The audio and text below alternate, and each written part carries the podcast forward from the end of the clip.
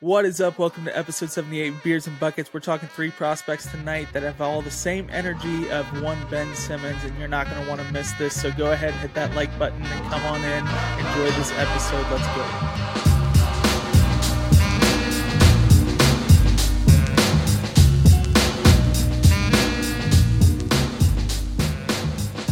Welcome to Beers and Buckets, the only podcast that discusses college basketball, NBA basketball, and brews at the same time. We are part of the Variety Sports Network. Check them out on Twitter at variety underscore sports underscore. I am your host, Conner Caldwell, and I'm joined by Dal Harmon tonight. Dal, we just witnessed a franchise setting record for Jimmy Butler. Describe it to me, your feelings. Yeah, whenever you're uh in the same franchise that has had Dwyane Wade carry the team to two championships. You got LeBron playing there. LeBron's kind of good at basketball. Whenever you have someone set a franchise record and probably have the best uh, like postseason performance you've ever had, not a bad not a bad day in the office. Uh, especially the Bucks have been a defensive team all year, and somehow the Heat, who have had like bad offense for a lot of the year, just have figured out how to score on this Bucks team. A lot of it is just Jimmy Butler eating in the mid range, but uh yeah, kind of crazy that of all the teams to kind of figure out this Bucks defense and be able to score on them for this Heat team to be it is weird. Yeah. It wasn't even like it was a collapse by the Bucks either. Like, I mean, offensively, I guess yeah. you can kind of say it a little yeah. bit, but there were still a lot of moments within like this last seven minutes that Giannis and Brook Lopez were just going back and forth, like just assist to to Brook down the paint because no one could stop him. Uh, but it wasn't even like they were getting, they were scoring. I mean, they come down the other end. I think Jrue Holiday hit a massive three with like a minute 40 left. Uh, Khris Middleton, emphasis on the mid, in this game at least. That's what True. I noticed. Yeah. True. So it was it was just a weird weird game. Uh, but the fact that I mean Jimmy just from from the jump too, it wasn't like it was like a late second half surge. Like he had 22 points in the first quarter. Say, when you score, when you score 56, it's hard to not be consistently good throughout the game. Yeah, yeah. It's not like he just got all 56 in the in the second half. Uh, that was fun love to see that uh, series go further than just the gentleman sweep, like I think a lot of people were expecting. So that's really cool. Um, yeah, so let's uh anything else that we want to talk about playoffs? Uh Dillon Brooks is a chump, like just straight up bum. Uh, when like what is he thinking? He came out and it was like the media is portraying me as the villain, and I'm like, you're Bro. doing that to yourself. like, I'd be like syndrome coming out and being like, they made me the villain in the Incredibles, and it's like, yeah, because you are, man. Like Grayson yeah, Allen coming out and being like, oh, the media's acting like that I trip people. Like, what are we doing? Yeah, I was not surprised he got ejected the other night. No. The fashion in which he was ejected, I think, was a little weird. Uh, I mean, it was clear that he was going for the ball, and it just happened to LeBron happened to go behind the back. I mean, that's what it was. But uh, just it is what it is. Uh, but I wasn't surprised that he got ejected. Uh, and the comments of people saying like, "Oh, if you know, if Michael ever or Kobe ever said that, or had somebody say that about them, they come out and score forty in the first quarter." It's like that's not no, like that. That's not necessarily true. Rex Chapman was in MJ's face and nothing happened. You know, like that's the Rex kind of Rex kind of went off, is what happened. Yeah, exactly. So, um, other playoff moments. Trying to think any other ones. There's so many games this weekend. It's been kind of crazy. Um, yeah, I got really got really nothing other than sucks for De'Aaron Fox, and it's on a shooting hand too. The left left finger mm-hmm. fracture that sucks. Um, trying to think anything else. You got anything else on playoffs before we move on? Uh, playoffs, no. Warriors getting lucky again, classic. Um, but now no playoffs uh talk. I do have one college thing that I wanted to bring up that I sent you a tweet about. Uh yeah. But go ahead. Uh so Alabama transfer, I don't even remember his name. Let me let me Oh, I have it here. It's uh where is it? Jaykwon Walton. Yes. Um apparently Tide gonna Tide. He got arrested for like possession of marijuana, I think, and multiple guns in his car. Uh, was just obviously at the wrong place at the wrong time. uh, and like what, Bama, come on, man, you can't let you can't let this happen. Yeah, uh, Nate Oats put out the official statement. Like Goodman tweeted it, and Rothstein tweeted it, and the statement was Jaykwon Walton has been like has left the program or whatever. Whatever the the wording was was very vanilla and like just like you could put it into chat, chat GPT and like it would come out exactly the same every time. It was like super corporate sounding, and it just had the same energy of Dwight in the office having to state his regret and he like unfolds the paper. He says, "I state my regret." and yep. Jim was like, "You couldn't you couldn't just memorize that?" He's like, "No, because I did not mean it." like it was had that same energy. Uh, so yeah, it was just weird. Is I mean, they were it was a lose lose situation for Bama anyways. If they kept him on and be like, oh, they kept the kept the criminal on, and if they you know let the way they let him go, it's like, oh, they're just distancing themselves from that because of the Miller situations. Like, well, they knew they were wrong about the Miller situation uh, they're trying to make up for it here. But if the kid was as good as Brandon Miller, would they have let him go? Probably not.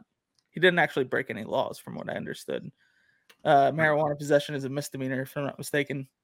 Yeah, I didn't say like how much it was or whatever. If it was like intent to sell, I think that's obviously a little bit different. Yeah, um, you had like enough weight for that, but yeah, it like again, uh, uh, putting this on putting this part on Nate Oats is a little like off, but because like you don't have control over yeah what your players do, but you just you can't let this happen as a program. No, no, no. It is uh, unfortunate, just bad timing, wrong place, wrong time for Alabama program. That's what it really is.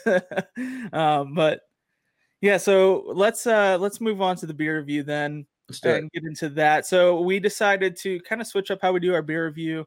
Um, we're going to go through all the information, obviously, but we're going to have a ranking scale to get you guys a better perspective of how good these beers are. Um, how good or bad, I should say. Um, but really, it's we're going to talk about crushability, can design, you know, aroma, flavor, just the beer appearance, and then overall, just we're going to give it a Dennis Rodman rating because Dennis Rodman was the biggest party animal in the NBA still is probably could hang way more than those guys in the NBA now. Um, so could you imagine, by the way, like Dennis Rodman in the bubble, like what would have happened? Like that, that would have been so fun. that would have been terrifying. yes, it would have. Um, so we have the Rodman scale. So it is either one through five Dennis Rodman heads. And so you'll see it on uh, social media as we put more content out.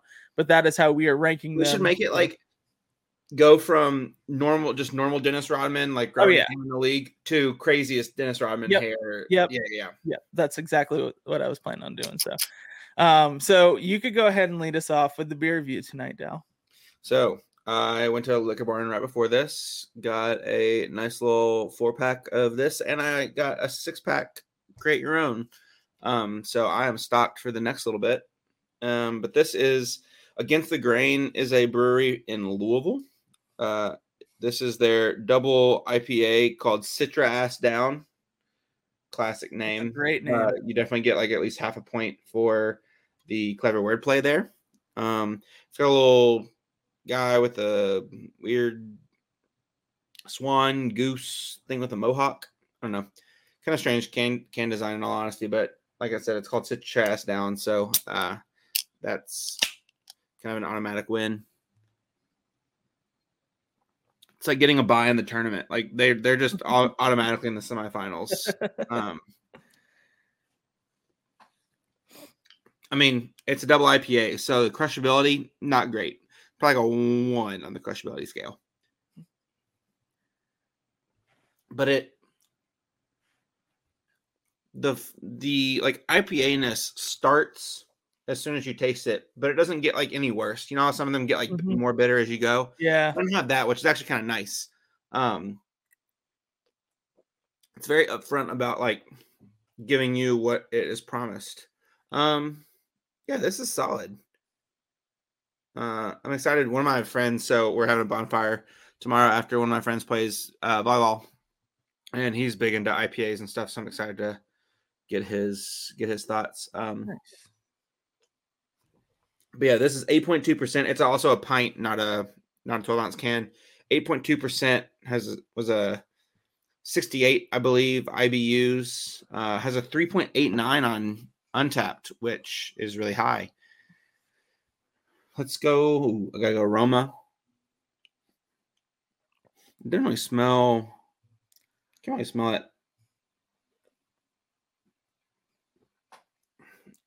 Mm, yeah, I'll go. I mean, like I don't know, two. I'll go that two for aroma. I'll do a. I'll do a three and a half for flavor, and then let's see. I mean, it's kind of like a little bit orangey yellow. We'll go know, like a three and a half on appearance. Respectable. Respectable. Um yeah, definitely. I mean, I'm I could probably drink one more of these, and after that, I would probably want to switch to something a little lighter. But yeah, good. All right, and it comes out to 2.6 out of 5 overall. So 2.6 Rodman heads out of 5 there. That's like right after he has gone to Vegas and he's like calmed down a little bit. So he's not quite in Vegas form. Uh he's he's gotten out of his system a little bit. Yeah, a little bit. Um I'm drinking the Icelandic Arctic lager that is from Einstök. I mentioned them last week on the pod when I did the white ale winter lager. Uh, they do have a winter lager, but I went with the or, or white ale. I'm sorry, uh, winter ale, white ale, whatever it is. Uh, but this is the Arctic lager from Einstök. obviously the brewery located in Iceland. Um, can design, I have it as a two out of five, or no, I'm sorry, four out of five because it's got like geometric shapes making the like the Viking face on it. That's cool. Pretty dope and also like it's got that print on it of the label that's like more of a matte finish, which is like I love when a beer has that feeling. Um, so it doesn't feel like aluminum necessarily. Uh, I'd say it's probably a two out of five and crushable. Like I drink two, like you said, and I probably want to switch it up, um, not just chug a bunch. Yeah. Um, aroma is it's actually kind of skunky aroma wise, so I put it as a one out of five but the flavor is solid and i put it three out of five and then the appearance it's that it's a lighter one um, so it's lighter than most lagers and lighter beers just appear more to me uh, than most like i like them more so i put it as a four out of five so all in all i think the the overall ranking is three out of five um, here tonight so three three rodman heads out of five of how good it is um, yeah not bad um, this was a 4.7 alcohol by volume. Uh, the the type is a pale lager is what it is, and okay. it is um, it's a 4.7, like I said, zero IBUs, and Untappd has this 3.53, so slightly above what we normally have. Yeah. Um, and what we put down on here. So I'd, I'd say that's the the general consensus overall. It doesn't really tell you how good the beer is. Um, I'm gonna drink all six of them if that tells you anything. So um, or at least give one to a friend and then drink the other five well the other four after this one so uh, that that that tells you exactly what you need to know about it um, typically there's some beers that, from this podcast that i've done that have can't even give away that just been sitting in my beer fridge for like two years now. Um, so uh, kind of crazy that we've been doing it this long and i still have beers from like last year from last december in my fridge but here we are. So that is that and the beer review is over. Let's move on to our main event of the night draft prospects. This episode of Beers and Buckets is brought to you by SeatGeek. Get $20 off your first purchase with SeatGeek using promo code VSN. That's $20 off using promo code VSN. Also, this episode is brought to you by University Traditions. They have awesome apparel, so go check them out. Use promo code VSN15 to get 15% off your first order. And now we're back to the episode. So last week we talked about rim protecting bigs, and they weren't even necessarily all centers or like they're either centers or power forwards. We didn't have them in a set position. This mm-hmm. week we have a set position. We're talking point guards tonight. No, we're not talking scoot. No, we're not talking Marcus Sasser. No, we're not talking what's another point guard in this draft? Uh, pure point Wallace. guard. Yeah, Cason Wallace. I don't know. I Cason Wallace kind of a he's like he's like a combo guard to me. He played a lot of pure point at Kentucky, but he's really, a one in the he's a one in the league. He's you think he's a one in the league? Ah, we'll figure it out. We'll figure it out in, for that episode. But the archetype for tonight is tall playmaking point guards or as we like to call them here, beards and buckets, the Ben Simmons children or Ben Simmons clones. Either or works for me. Uh, they're slightly shorter than Ben Simmons, but it fits. It really fits on tonight's uh, archetype. So the three prospects we are talking tonight is one Jalen Hood Schifino, one Anthony Black, and one Amen Thompson. So those are the three guys we are talking tonight and breaking down. So we'll start it with uh, the least talked about of these three, and that is Jalen Hood Schifino, the freshman point guard slash shooting guard from Indiana, 6'6, 213 pounds. ESPN had him as the 26th prospect in 2022. He is 19 years old. He will be turning 20 like right around the draft, uh, June 19th. Um, so there's that. He is mocked around the 16th pick to Utah, and mm-hmm. uh, yeah, That's so about right. One another thing him and uh, Ben Simmons have in common. Do you know what it is? Montverde. Yes, they both played at Montverde. So, uh, which is not super far from me. I really should want like if there's a big prospect going through there anytime soon, I should go catch a game soon. Um, sure. That'd be pretty cool. Um, Tankathon hates this guy. Absolutely yeah, this. this is offensive. Like this is so rude. They like we don't have it posted on here. You might pop it up on here, but they they Tankathon usually has stat strengths and stat weaknesses. There's no strengths and there's a bunch of weaknesses for him. Yeah. Uh, but I think they're just casuals about him. Um, so we're gonna we're gonna get to the to the bottom of this tonight. So Dal, let me know what your thoughts are on Jalen Hood Schifino. I really like him. Um, I think the biggest negative to me, like f- just having watched him and having watched Indiana, is just he's not like the consistency just isn't there. Yeah. He when he's really good, he's really good, which is why he is like kind of warranted as a high draft pick. Um, but some days he just doesn't have it. And when that happened, Indiana completely fell off a cliff. A lot of their losses were games where he went like I'm just looking at his KenPom page right now. Went one for twelve from two and 0 for two from three against Maryland, and they lost 66-55 on the road.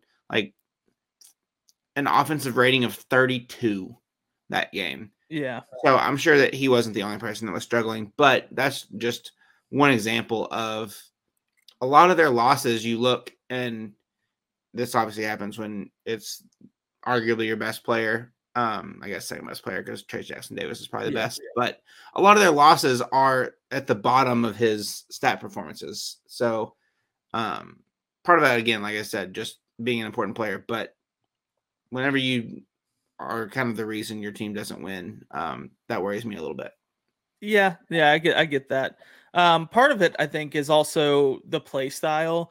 Trayce Jackson Davis was very much ISO scoring. Like he, there wasn't a lot to set up for Trayce Jackson Davis, and he was used on more than 28% of their possessions. So um, Jalen was used a lot too. He's the second leading contributor in that regards.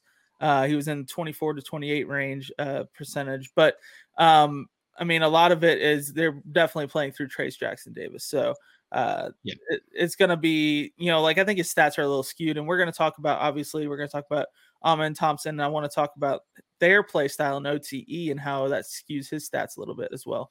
Um, but um, overall, I think what's working for what for Jalen here is uh, the mid-range shooting, which is kind of odd because that's something that like you don't see a lot, especially at college level. Uh, but it really worked for him, and NBA does a lot of drop coverage, and so he's going to be able to cook in that, and it's going to make him look like a better scorer than he was in college, I think, because they don't do a lot of drop coverage in college.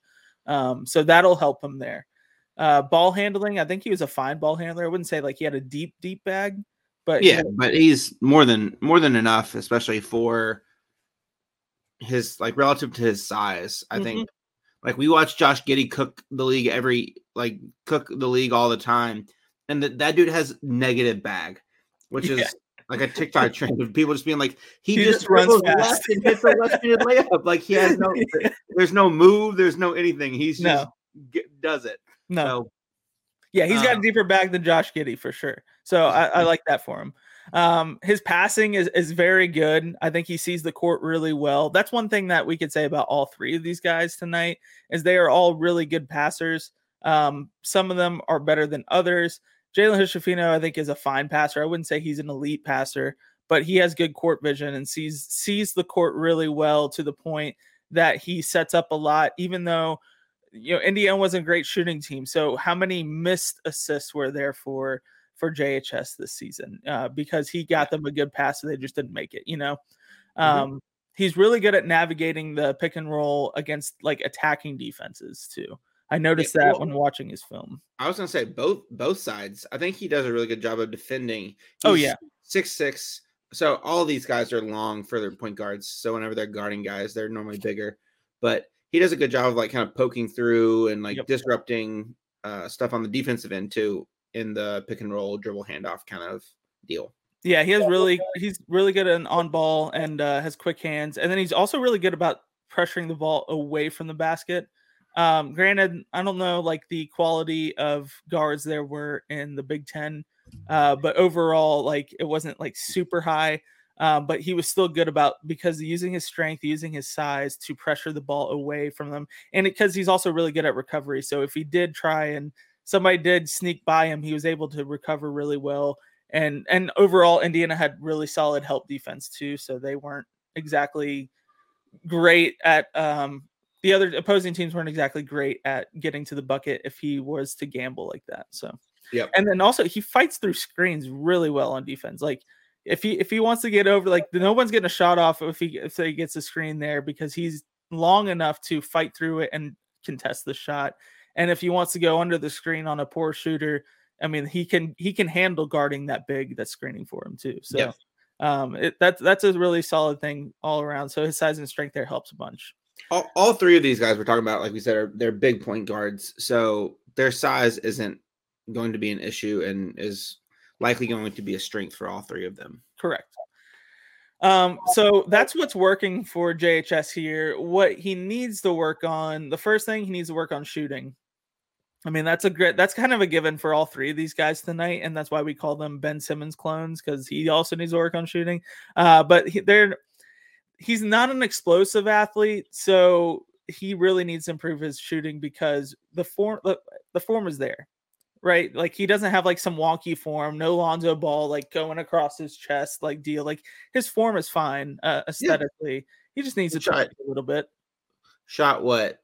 Um I think he 80... finished the season 33% from 3. He didn't shoot a lot though. He only shot 111 threes. Yeah, 30, 36% in conference play, but shot 82% from the free throw line in conference play. Only missed yeah. eight free throws in Big Big Ten play all year. Shot almost 78% from two. He finishes the like well, decently well at the rim too. I feel like it'll be a like it, if shooting is one thing like he needs to work on, that's fine. Um, there's really like that's the only big concern I have for him here is his shooting ability. Uh, and so my comp in a little bit will make a little bit more sense why I say that. But uh, the form is there aesthetically is fine. Like the mechanics are fine. You just got to tweak some things. Um, but for him to be an effective scorer at this level, he's got to be able to shoot because he again he's not explosive, so he can't just blow by people to get to the bucket. Um, he's never yeah. been like he's got a decent touch around the rim, but not great and it's because he's not super athletic. I think that's part part of the reason why. So um, that's that's one thing he needs to work on. The other thing he needs to work on is just taking care of the ball. So tighter entry passes, you know, better at lobs, um, better handle. Like it's not like I said, it's not a deep bag. He's not like a great handler, but he's not terrible. Eh, he just needs to tighten it up a little bit more. Um, but those are my only two things that really needs to work on. Which is funny because he's the least rate rate ranked player here. Um, and I have more complaints about the higher ranked guys, but I think that just shows the expectations that we have for these guys too. So Um, I don't, I don't think JHS is getting a lot of minutes to cut like instantly, like you know maybe Amen Thompson is or Anthony Black is. Like he's going to be more of a role player to start. Yeah, definitely a one of those guys you use sparingly, but when you do, you're able to count on them. Hopefully, count on them for ten minutes to run your second unit, and you don't see very much drop off. Yeah, yeah, yeah definitely. So all right. Let, do you have anything else you want to add on strengths or weaknesses? Um, no, I I, I really like Jalen Hood I, I think his game is is is a good game, and I think that he will, assuming he can get better at shooting from three. I think his game will really translate to the NBA with the a little bit of increased spacing and and everything there. I think that and plus he's just a freshman. He is going to be 20 like on draft night essentially. Yeah. That's I mean that's a really nice luxury to have to be able to kind of like get so much work out of him. Yeah, he's uh, got a lot of upside. Yeah, for sure. So just his defensive ability alone, I think is fine. Like you gamble on that because he he will be able to like he we, these are all playmaking guards, right? So mm-hmm. he's going to be able to make some plays on offense. He's not the scorer that you might need, but you get a solid playmaker and a good defender um, out of out of JHS. So I like that for him. So let's move on to some player comps. Um, I have Spencer Dinwiddie as my player comp. I think I think he's going to be better than Spencer Dinwiddie will be at, at this rate. Um, but I think he's going to be not like he'll never be a lead guard for a team. I don't think, but I think he'll be a solid six man role type player. Uh, I don't know. I just like the the Dinwiddie comp because Dinwiddie also can't really shoot that well. Yeah, no, I, I, I like that. It's in terms of NBA players, it is kind of tough to find a a non shooter like this in a in a guard role, especially a point guard role that is also good at the the playmaking side. Um,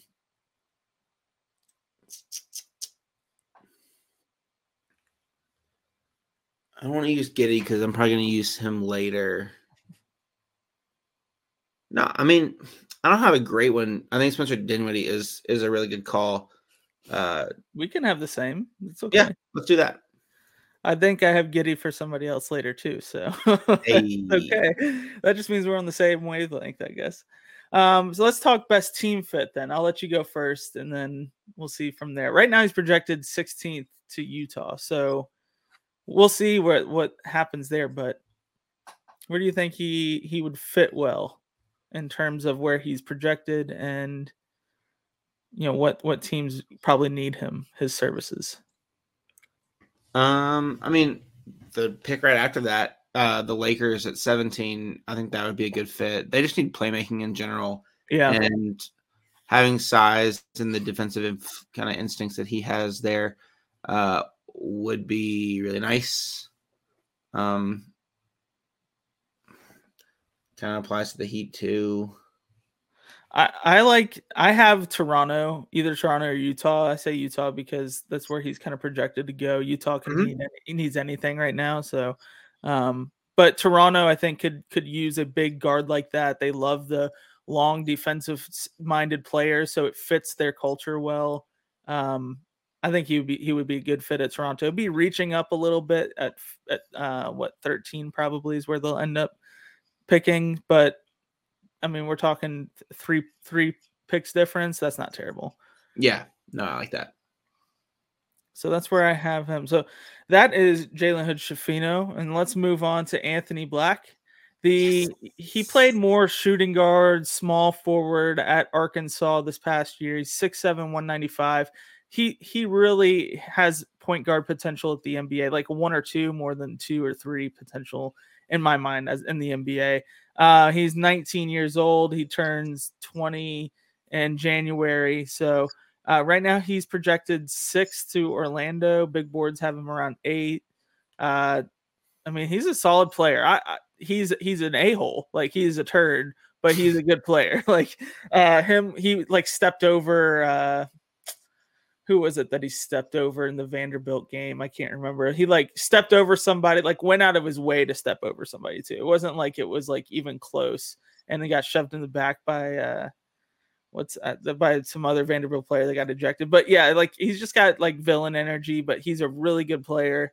Um, I think he's the third best in this uh, role here of shooting guards, whatever you want to call him.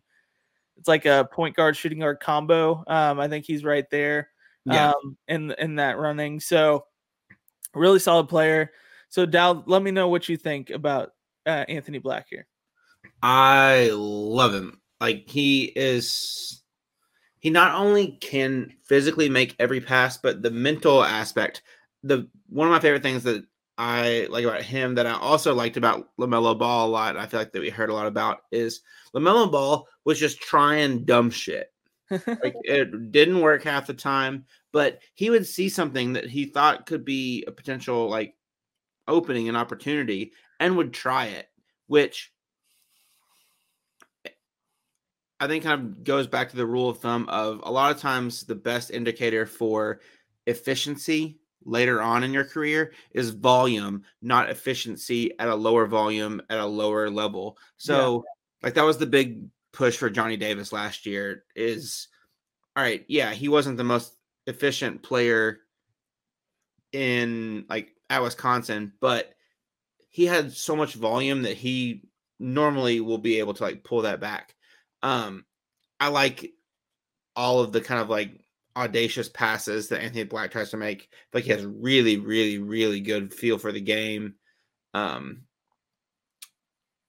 he also for being a freshman being a tall freshman at that because that normally is just like not super helpful for for point guards and ball handlers. His turnover, turnover rate wasn't that high.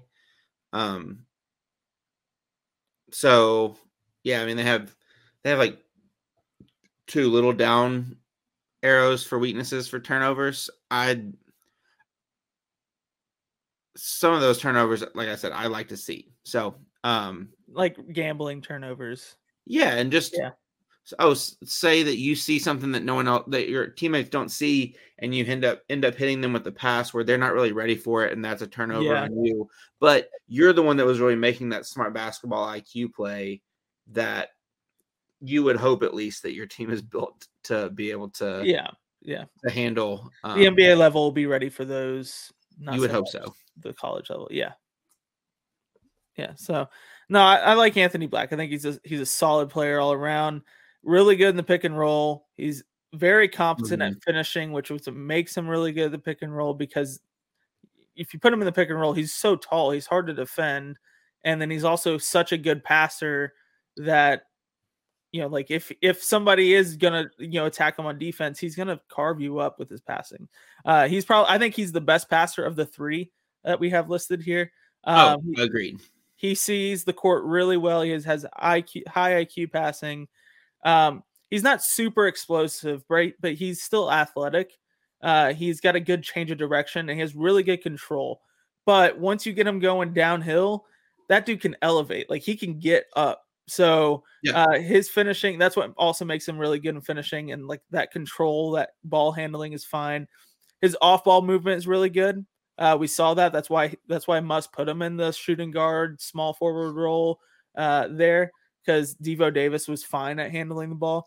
Um, but his off ball like makes him effective, especially once he gets up to the league. He's he's probably I would say he of the three here, he's probably going to be more of an instant impact player uh, than the other two um, for whatever team he goes to. So and then part of that is also his defensive prowess. He cuts passing lanes really well. He hounds ball handlers and he can defend one through three like nobody's business. And he's six six, so that's that's good. You want that, um, or six seven, I guess. Um, so that's what's working for him. What he needs to work on his shooting. Like defense has already started to sag off of him. He shot 30 percent from deep. So like at the next level, like we talked about earlier, like you're gonna all these guys are gonna have shooting and they're what needs to work on. That's just the archetype. Uh, but he he had shown signs of that he could be a good shooter. So I'm not super worried about his shooting ability.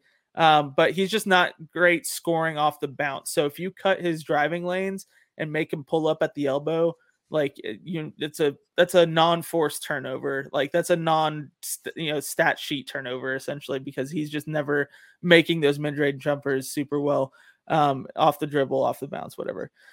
Yeah. And then his overall scoring ability is just kind of low, um, but that's fine because that a lot of it's going to be system dependent. I think for him.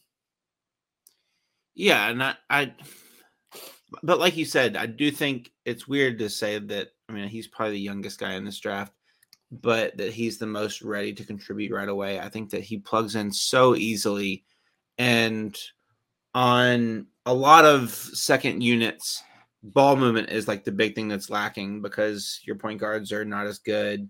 Uh, and I think that even if he's, like you said, put on in like a shooting guard, small forward kind of role because of his size, that that that playmaking and decision making should continue to kind of manifest itself. Yeah, yeah. If you put him in the shooting guard role with a like a scoring point guard, that's fine.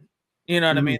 Like honestly, I don't know what Memphis can do, but Memphis should look at try and get him somehow. I don't know like how they would be able to do it, but yeah. and we'll talk about team fit, but like they need that because he would fit so well with Ja Morant, I think, in that in that two spot. Um, so I don't know. We'll we'll talk about that team fit in a little bit, but um let's let's talk player comp first. So um I put on here a shiftier Josh Giddey. I think he's more he's got a deeper bag for one. Uh, but on defense, I think he he's more shifty than Josh Giddey, and he just plays with a little bit more control. But coming into the draft, Josh Giddey, the biggest thing about him was his passing ability, his passing IQ, and mm-hmm. that's a lot what we're hearing about Anthony Black here. Uh, scoring wasn't a huge uh, like accolade for Josh Giddey. It's the same here for Anthony Black. Scoring came for Josh Giddey. I think it will is going to come for Anthony Black. So uh, this is that's my comp. What do you think? Yeah, no, I yeah, I like it. Um it's yeah, I mean it's no, it's it's a good one. Uh I think did someone have that? Did you see that somewhere else? I feel like that I No, I went to a Reddit of like they they compare that. I went to a subreddit and they there was a lot somebody put uh Michael Kidd Gilchrist. Like I was like, that's not a good comment. All right. we, we gotta we gotta get off of this Reddit page. there were some good comments, there were some bad comments, but this is the one that I, this one didn't really come to me, or this one came to me more so because I just remember the Magic word thinking about taking Josh Giddey if he was available yeah. with that with that eighth pick, I think, uh, where they took Franz. So um because of his his passing potential. So, and it's just kind of the same thing here. It's kind of giving the same vibes. Yeah, I I know I mentioned Lamelo Ball earlier, uh, and I'm going to steal this from Kevin O'Connor on the Ringer NBA draft board. But Lonzo Ball, I think, is a really good comp. Lonzo's probably yeah, more. That was one I saw a lot too. Yeah, Lonzo's probably more developed on the defensive side, uh, at least right away than Anthony yeah. Black is. Um, both Lonzo is wild because he's a great point guard that has beautiful like playmaking ability, but you pressure him at all and he gives the ball up. Yeah, uh, and not that Anthony Black did that this year, but he can he needs to continue to work on his handle like most guys do if he wants to really be a true point guard. And um, I think Lonzo Ball kind of had a similar thing. They're also somewhat streaky shooters. Lonzo has Lonzo was that. crazy in college, man. He shot 41% from three. Yeah, like, that didn't translate to the league at all. yeah, that was not that was an aberration. uh, like so like no that way. that was crazy. I remember like when he was in college, everyone's like, he is such a good shooter. And I was like, his shot, it looks broken, man. Like, I don't know if that's like I don't know if he's going to get 41% from three in NBA. I thought he'd be better than he was to start, but yeah, that was crazy. Yeah, no, I like the Lonzo comparison as well. Um, I think Lonzo was a better scorer, just more a little bit more polished. I think just a more polished player of version of Anthony Black overall, but that's not a terrible comparison at all. So thanks. Let's talk best team fit here. So I went first on the player comp. Who do you have for best team fit? All right. Um. So. I so it's weird because I think that the team that comes to mind to for me doesn't actually really have a ton of room, and they also don't have the draft pick to do it. The Nuggets would be super fun because having him be able to play off of Jokic, which I, I guess is just the case for everyone because everyone gets better when you play with Jokic and he's good at doing everything.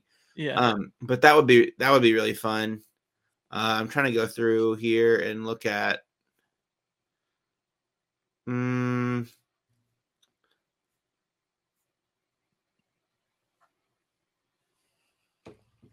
I think him going to the Heat would be kind of fun, but that seemed that's a little late. Yeah, I don't think he'll fall that far, to be honest with you. That's a little, yeah, a little late for him. Um, no, I mean we've said it, but the I think anywhere he goes, he's going to succeed, and he's my yeah. favorite three guys we're talking about tonight. Um, I have him either going to Portland or Washington. I think Portland Ooh, Washington would be a, fine fit, but yeah, Washington. I think with Kristaps, what they have going there, Bradley Beal, if he ends up staying there, we'll see. He complains about it every year, but Ever, evergreen tweet right there. Yeah, um, but I think he'd be, he'd be a fine fit in either of those teams. Portland, I think he'd be fine uh, with in the second unit. Uh, there, I think he'd be fine, but we'll see. Uh, I think either of these teams would be a good fit for him just because of. Like you said, you're getting a long defending, playmaking point guard. Portland needs defense like nobody's business. I think Washington does a little bit too.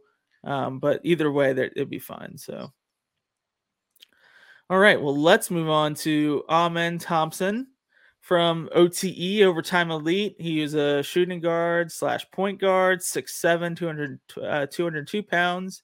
Originally from Oakland. He is 20 years old. He has a twin brother, Ausar, who we're not talking about tonight. I think we're on the only podcast to exclusively talk about one of these guys, not at the same time. So that's kind of cool. Uh, you should just keep listening to us for that alone. But this is the uh, consensus is he is the better twin Yes. Uh, that was going to be one of the things I was going to clarify. Yeah. I know that because I listen to a lot of draft podcasts, but that's yeah. one of the things like because these guys are hard to watch. Uh, OTE is not actually that hard to find, but it's definitely not as accessible. Uh, not as accessible as college. Yeah. yeah. Right. That's what I was working to. So, um, yeah, I feel like these are two of the kind of wild cards at the top of the draft it is weird. Um, the rules for OTE are a little different. So, like when a ball goes out of bounds, the ref doesn't have to give it to the player. So it's very much pickup esque, where you could just take the ball from out of bounds, like when it's a turnover, and then just throw it in. So they get a lot of transition buckets that way. They're eight minute quarters, um, so it doesn't show the full capability of think these of these players sometimes. Um, tired legs don't really come into fruition as much. I, I think that's part of it. Um, it's just uh, OT is just a, an odd product in itself. I think it's getting better. Um, but overall, it is it's just a little weird. I think if these guys had gone to college, I don't think they'd be as ranked as high as they are, for one. But we'll see. Um, they're still good. Don't get me wrong. And so, but we're talking about Amen. So Amen, uh, he is a solid player. So what works for him? He's super athletic. Probably one of the, if not the most athletic guards in this draft. I think maybe Scoot has a maybe an upper hand there, but he's taller. Uh, for one, he's six mm-hmm. So um, he's he's fast. He's got vertical ability. He's got burst. Dow, what do you like about Amen Thompson? Yeah, I mean, athleticism is the thing that is the big uh the big selling point. It allows him to be just a one man uh like transition bucket. The his ability to turn defense into offense with his uh with his kind of like on ball defense, creating steals, that kind of thing. He is not only good at forcing steals, but also transitioning that into offense on the other end uh, is something he does really well. Um, honestly, I wish, like you said, with OT, uh, the product itself is fun, but they're just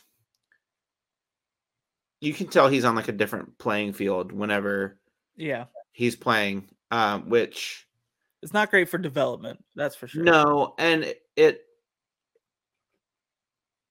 I think he will still be like a not generational athlete, but he'll be like a top two, three percent athlete in the NBA when he gets there. Yeah. So it he's kind of the exception to the rule, but you're just not playing against grown men, uh, or you are playing against grown men. So it is, yeah. I mean, it's it's just tough to kind of like fully see how they translate, but I think that athleticism translates regardless. Yeah, athleticism will always translate to the league, in my opinion. Um, what he really is good at that I think will also translate is pr- his precision passing. Like his outlet passing is really good. Um, part of it is because his team and the OTE was built on transition buckets, so yep. he had to be good at outlet passing.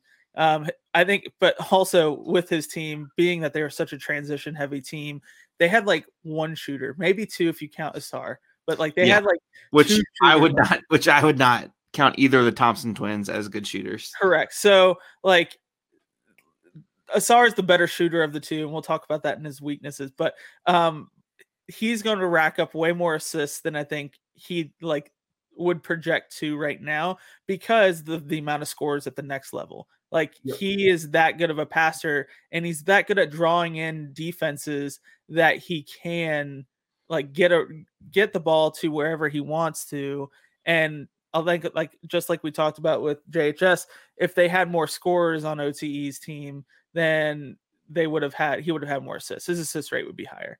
Uh, mm. It just mm. wasn't really there.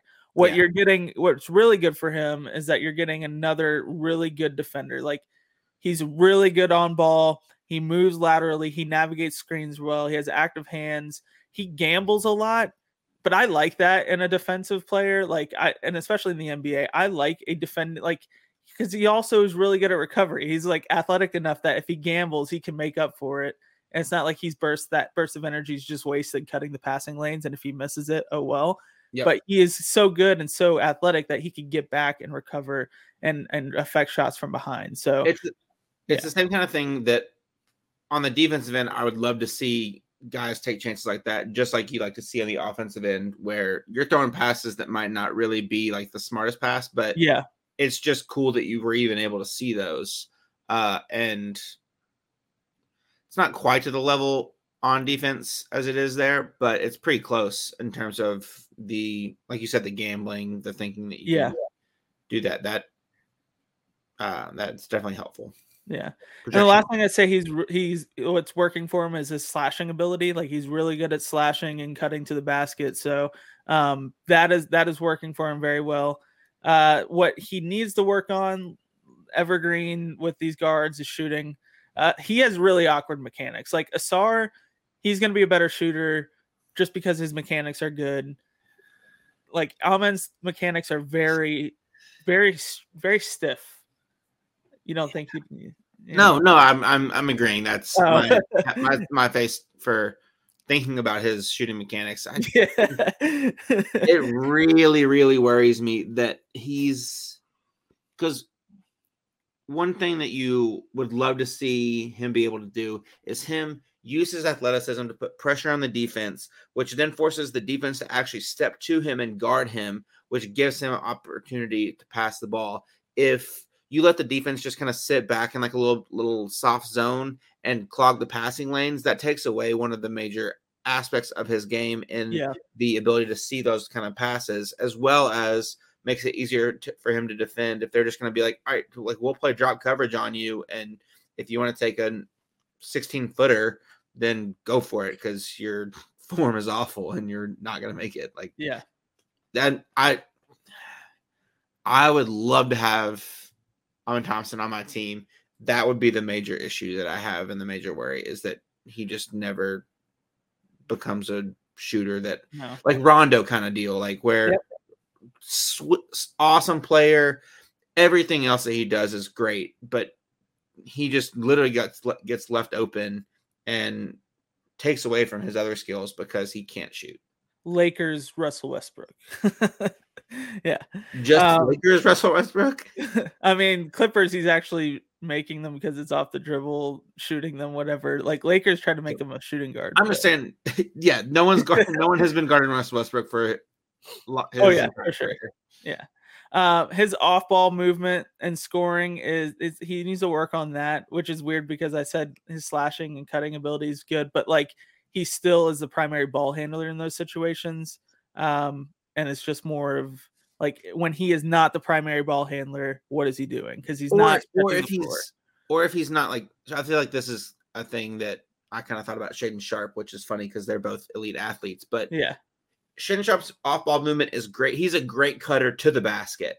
yeah, but his like relocation stuff is isn't really one of his strengths and i feel like that Amen thompson's kind of the same from what i've seen is yeah, whenever he's cutting to the basket he's smart at doing that because it allows him to utilize his athleticism but just yeah like kind of like his normal off ball within the offense movement when he doesn't have the ball is not great yeah. And then the last thing I say for that he needs to work on his finishing, his touch. You know, like he just didn't finish great around the rim, which is odd because he's super athletic. But I think that can be solved a lot easier than the other two. And yeah, a lot of that is comes down to just play strength and get him in a NBA weight room for two years, and Yeah. he's finishing a lot of those. Yeah, he's Uh, he was not super strong. Uh, that's one thing I think that we'll see a lot with OTE athletes is that they're just not super strong Yeah. I feel like his his finishing at the rim was just kind of fluky at the beginning of the year too. From what I have heard on draft podcasts that were kind of talking about it, they were like he he should be finishing better than he is in terms of how he was getting to the basket. So Yeah. um, I think it got better as the year has gone on. Yeah, I agree with that. I, I from what I've seen, it, it looked like it got better. So, Yeah. um, so let's move on to player comp. Then, you want to go first on this one, or you want me to go first? You go first. Okay, so this is a little unconventional one because coming into the league, this was not his position, but I really like it uh, overall, and I think it's going to bode well, like in the long term rather than the short term. But Sixers, Andre Iguodala, old heads will know, but I think this is the comparison right there because he Sixers Andre Iguodala was was really strong defensively from the jump. We're going to see that in Amen. He was Mhm. super athletic. He was a lot slimmer. He's he's a lot slimmer than he was, you know, in Golden State. Um, but he again super athletic still, and he's he could probably guard the best one through three on the court, just like Warriors or Sixers. Andre Iguodala could. Um, I think I don't like the Ja Morant comparisons because Ja Morant was just way more polished coming into the league than Amen is.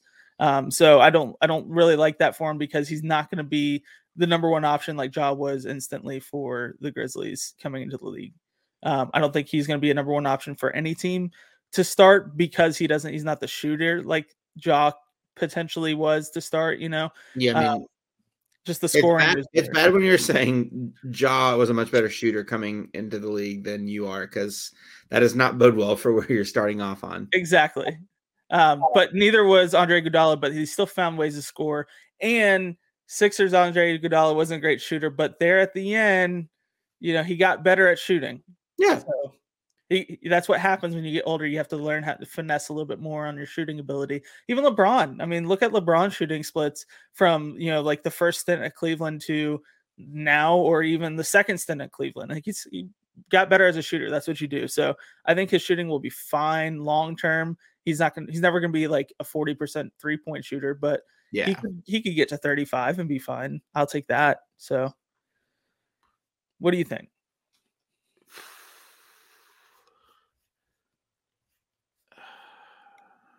Yeah, I mean, so I like the Ja Morant comp just in the elite athleticism with need to need to develop on the shooting side. Honestly, um Shaedon Sharpe is I mentioned him earlier on the cutting side, Yeah. but he's like if Shaedon Sharpe had had like a playmake playmaking bag uh and all right, this is a little bit of a stretch, but if you took Luka's like passing ability and gave it to Shaedon Sharpe. maybe you gave it like 80% of it to Shaedon Sharpe or something, because yeah. he's not the pastor that Luka is, because maybe two people on the planet are the pastor that Luka is. but take like discount Luka playmaking and give it to Shaedon Sharpe, and that's who you have. Which is a weird. That's a lot. That's a, a very convoluted way to get to to it, but that's like Sid's toys from Toy Story. like, oh man, I, it's the model with the the it's the model fishing uh, pole. Yeah, no, the hooker. That's what it is. True. The I think one of the things that's very exciting about him, and honestly his brother too, kind of, but more so him, is there just aren't many players in the league like him, which I think will scare some teams off, but I think will make the better teams be more interested because he just is an outlier that has the potential. We've seen guys that where there aren't really great comps. Jokic is a great example, um, where those guys are the ones that really kind of do start to push the league and change the league in um, in terms of the evolution for where basketball is going. And I'm skeptical that he's able to have a full like kind of paradigm shift uh, impact, but he has a couple of the characteristics that come along with those guys. Uh, so yeah, my convoluted comp is fits, I guess.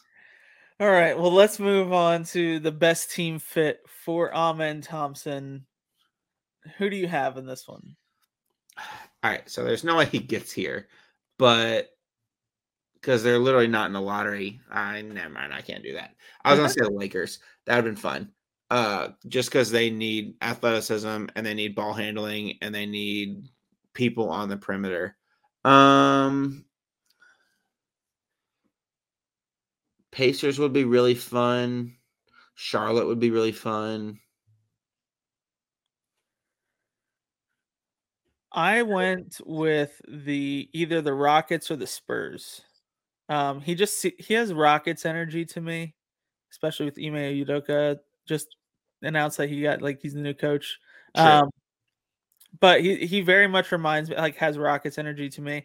Or the Spurs. The problem with the Spurs is they're tanked for Victor. They're probably going to get him, um, and there's no way that they're taking Amen Thompson over Victor Wembanyama. But if, for some reason, if the Spurs end up not with the number one pick, which I mean, there's plenty of Sims that I've come across that don't have them taking the number one have, with the number one pick. Yeah, I've seen them go to five at to the Spurs at five or to the Spurs at four. I've seen that in a lot of mocks. So um, I think he he would be nice to like because they just don't have anybody that's that athletic and that can defend that well. That athletic. The Rockets. No, the Spurs. Oh, Spurs. Yeah, yeah. I was gonna say Jalen Green exists. Yeah, so, no, no. Uh, That's uh, the thing. Like him and Jalen Green would be fun, and they have like Jabari Smith is a good shooter. Like so, you don't worry, like spacing the floor there. Like you have a floor spacer. Like Jalen Green, I don't know. He's not a great shooter. He's a fine shooter. Um, but him and J- uh, him and Jalen Green would be really fun together. Like no doubt for sure. Uh, rock like the Spurs, they they'll take whatever they can get this is this is a Ja Morant light we've said before. So why not just build like kind of similar to what the the Grizzlies have done, except for not draft an idiot like Dillon Brooks. You know? Yeah, that's that idea. Um, I'm actually gonna go. I'm, I'm gonna go a little bit beyond where he will probably be able to end up. But the Pacers would be super fun, just because Tyrese Halliburton is so versatile on the back end or yeah, like in the back court yeah. that you could let both of them kind of cook and be kind of split the difference between primary and secondary ball handlers where they're both yeah. like primary-ish ball handlers. Uh because Tyrese Halliburton passing to cutting uh, Amen Thompson would be wonderful. And then you could flip that and have Amen Thompson be the ball handler and Halliburton is a good enough shooter where he could play off ball and have a perimeter oriented game there. So that'd be you'd have a lot of options um, in that backcourt if he went to Indiana. Yeah, that's true. Yeah.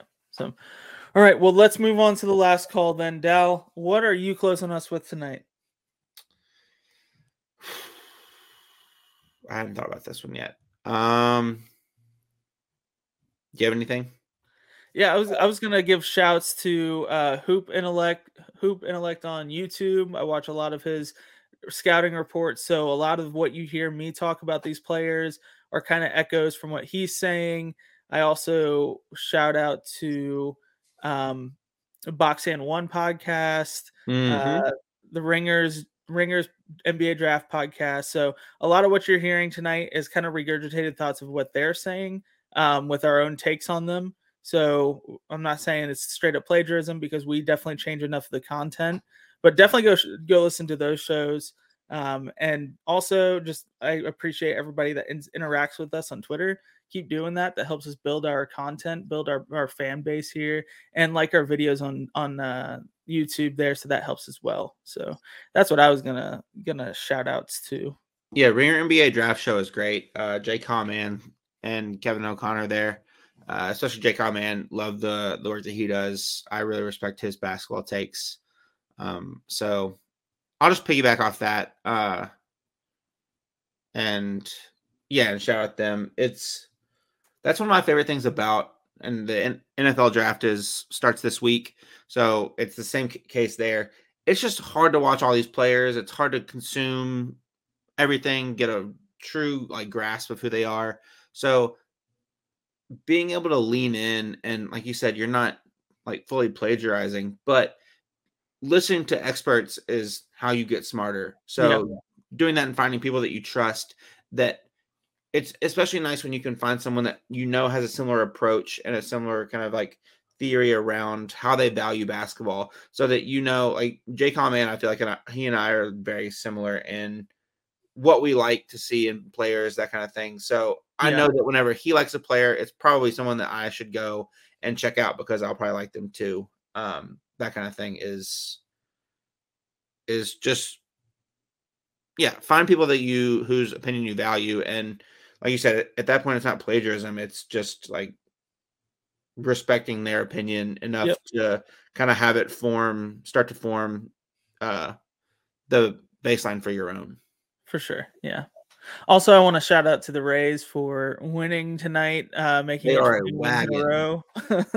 and uh, I want to cry because the the Bolts lost in overtime again for the second straight game in a row. So sad. They're down three one. Probably not going to come back. But who are they playing? The Maple Leafs. So mm, the old Canadians. Yeah, we we got them a couple like two years in a row, three years in a row actually. So uh, it was it probably due at this point. So, um, but yep, this has been the bottom line because Conner said so. Make sure you follow us on Instagram and TikTok at Beers and Buckets Pod.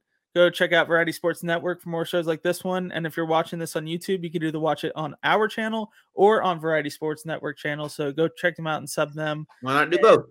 Do both. Watch them both there, and then uh, you've seen all the ads, and you'll probably see one mid roll uh, to on where you can use a promo code. So go check that out. So we appreciate you guys listening, and make sure you share this episode. Love you guys. Thank you. I turned 29 in 45 minutes. No, 35 minutes. I knew it was soon. Happy early birthday, Dowell. As you're listening to this, make sure you text or tweet at Dowell. Happy birthday. See y'all. I appreciate it.